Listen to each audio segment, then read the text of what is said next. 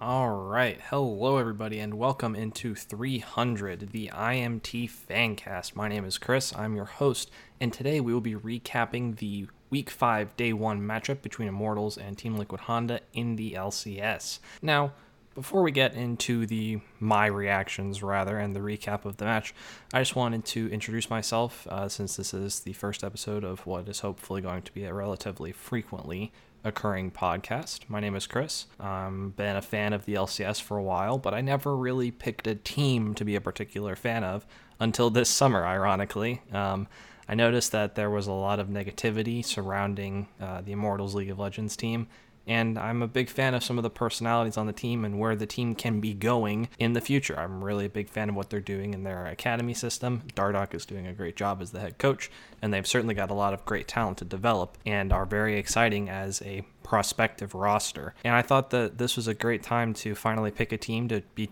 truly a fan of and to spread some positivity within the IMT and the LCS fan base. So I'm really looking forward to getting to talk to all of you and getting to know you. But let's start out with recapping the game against the EU giants of Team Liquid Honda versus our beloved Immortals. We're going to start out by looking at the draft for this game. So IMT started on the blue side, and in their first rotation of bans, they banned Taliyah, Zeri, and then Trundle in that order, starting out with the Taliyah ban, uh, which I think is rather good uh, against Santorin or Bjergsen, whichever would rather play it. Uh, Taliyah is really strong in the meta right now. It would have probably been a, a Bjergsen pick rather than a Santorin pick with his proclivity to succeed on mages. But with the TL bans on the red side, I think we see a strong trend here towards banning out control mages for PoE. Um, he's probably the best, one of the best, if not the best, control mage players in the LCS still. He hasn't gotten to show it a ton this season, unfortunately, with some of our results, but he is getting a lot better and I feel like he still has a lot of that juice left. So TL coming out with the Azir and Orianna bans, and the Orianna ban is especially frustrating because I think that it would have been the perfect pick to round out the comp that IMT ended up going with in the end. Um, first pick for IMT ended up being the Poppy into a Seraphine and Gangplank counter from TL. With Bwipo getting Gangplank, it's really hard for IMT to play the early, not the early game, rather the mid to the late game because Gangplank is such a strong scaling pick right now, and Bwipo is very proficient on the champion. So when I saw that in the draft, I was a little bit concerned because of Bwipo's propensity to carry on the pick. But later on, Revenge was able to pick the Gnar, and which can go even or even go plus in the matchup with GP. And I thought that it wasn't a bad counter pick, but uh, it was definitely unfortunate to see that getting picked out. But from the band from the band's perspective for IMT in this game, I feel like they could have sacrificed the Taliyah ban to ban the Gangplank, or they should have just prioritized it themselves and picked it. I know it's not really a Revenge champion, but with the current strength of it, I think that they could have succeeded in the game. Uh, if he were to pick and play the Gangplank himself. Uh, the Trundle ban is obviously understandable. Santorin is the Troll King, so it was a good thing that they banned that out and not letting him get a hold of that champion. Um, on the second rotation of bans for IMT, going with the Wukong and the Draven ban, they weren't necessarily sure, and they even mentioned on the cast, if Hans Sama was going to play Seraphine or not, because he had only been playing traditional AD carry champions. Draven is super strong in the meta right now, and Hans has played it historically in the LEC. He's played it several times, and he's been very successful with it. He used to be a Draven one trick in solo queue as well, if I'm not mistaken. But the biggest thing that TL did really well in this entire draft was picking really good scaling champions. Obviously, Gangplank is an absolute menace in the late game, along with Seraphine. And then they also went on top of that with the Swain. Um, Bjergsen on Swain ended up performing incredibly well. I don't think that he died a single time.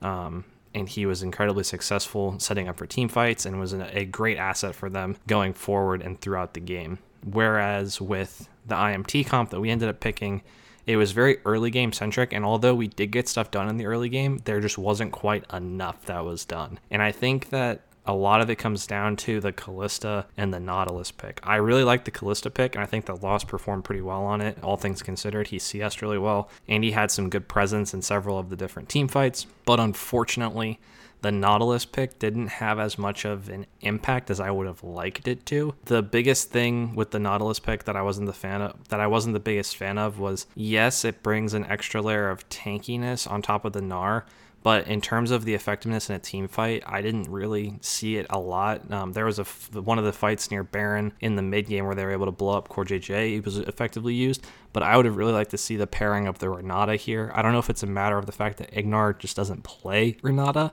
but I think that it would have been a more effective choice into the team comp that TL had especially with the fact that the uh, the Renata ult could have been really really well used to uh, segment off like a core JJ engage or Swain trying to hit from the back line and trying to defend uh, your carry, which is you know obviously it's lost on the Kalista or uh, PoE trying to go in on the Sylas. And now with the Sylas pick, I didn't think that it was terrible from PoE. I feel like there were several points in the game where he performed pretty well on it. Um, there was one part where he missed a Seraphine ult which would have completely flipped the fight, which was disappointing. But I mean, it kind of is what it is. At, uh, at that that point in the game, they were already down a few thousand gold, so it didn't end up mattering too much. But that's just sort of an extra layer of cl- cleanness that you wish you would have seen.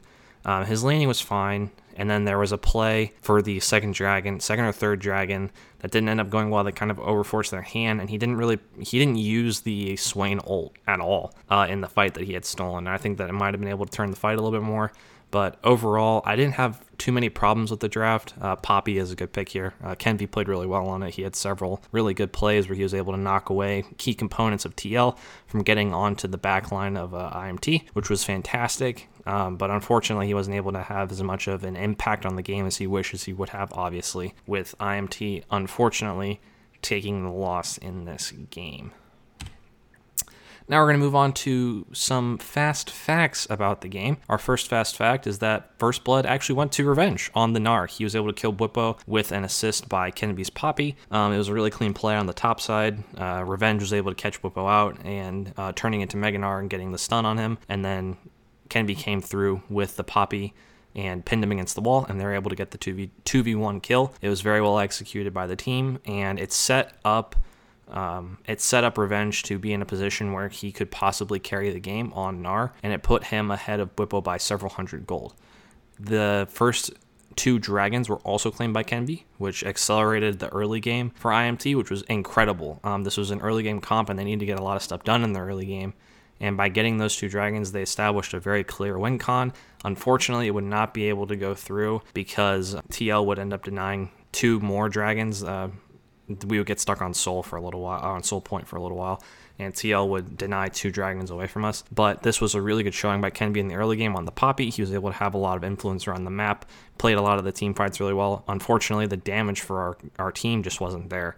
Uh, and TL's um, meatballs, as they were called by the cast, were able to just stall out a lot of fights and extend them to a point where they were able to just win out. Uh, another great thing to point out from the early game is the early game rating, which is a statistic provided by Oracle's Elixir, which is a measure of a team's win probability as of 15 minutes.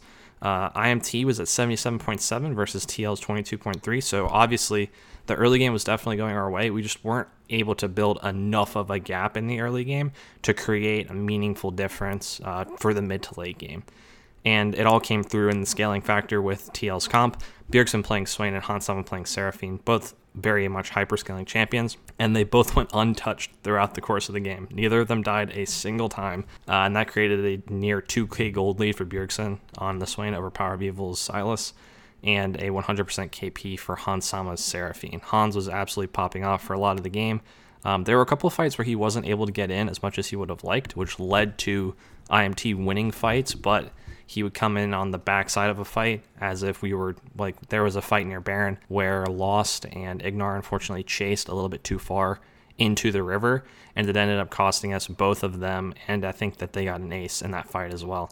So it just it was so close. The game was so close in many points, and that really leads us into a lot of my takeaways from the game. Is that although TL on paper is so much of a better roster, we took them down to the wire. Um, we took them to the very end of the game. There was a very good TP flank that was set up by uh, Power of Evil onto Bwipo's gangplank on the bot side of the map.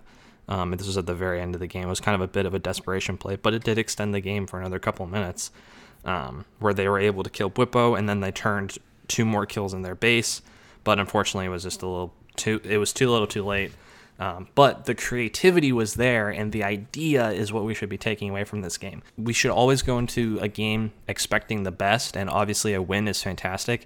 But in a game against a team like TL that is so much more talented, just position to position on a pure skill level than we are, you have to take away that the team is having good ideas and good intentions to show that they are progressing as a team. I think that they did that a lot this game. Um, Revenge had a great performance on the Gnar at multiple different points in the game, getting a solo kill on Bwipo on the bottom side, which was absolutely fantastic. The casters were going crazy. Uh, the tweet on Twitter was fantastic as well. The highlight is up there, and it was it was great to watch throughout the whole entire game. It's important to I, I said it earlier, but taking away that the team had the right idea for a lot of the game. Unfortunately, and Ignar showed a lot of flashes of playing really, really well. Uh, the bot lane 2v2, they played it out pretty well.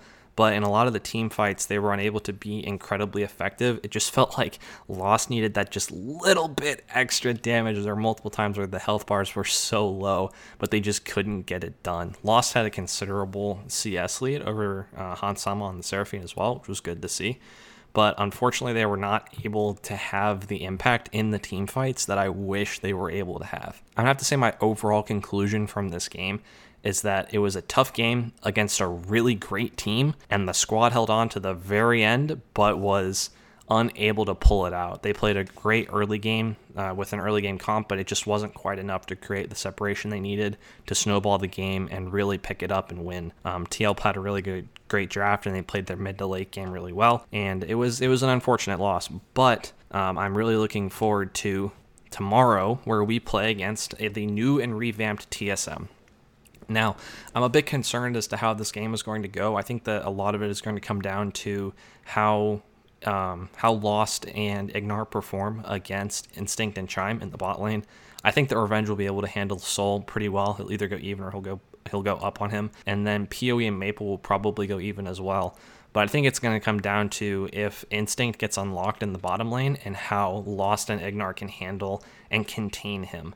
But I do think that there is a good chance that we can win this game, and it'll be crucial for keeping our playoff hopes alive into the near future. And with that, I think that I'm going to wrap up this first recap and reaction to the game here. Uh, thank you so much for listening. Please follow the show on Twitter at 300IMT. And uh, also check out the show on YouTube if you want a little bit more of a visual component to the show uh, at 300 and IMT Fan Podcast on YouTube. All the statistics in this episode and for any future episodes are provided courtesy of Oracle's Elixir. Not sponsored by them, just an incredible website run by a great guy named Tim Sevenhuysen. Uh, thank you so much for listening to the show. I really hope to continue to provide entertainment and some positivity to the IMT fan base here in the near future. Thanks, guys.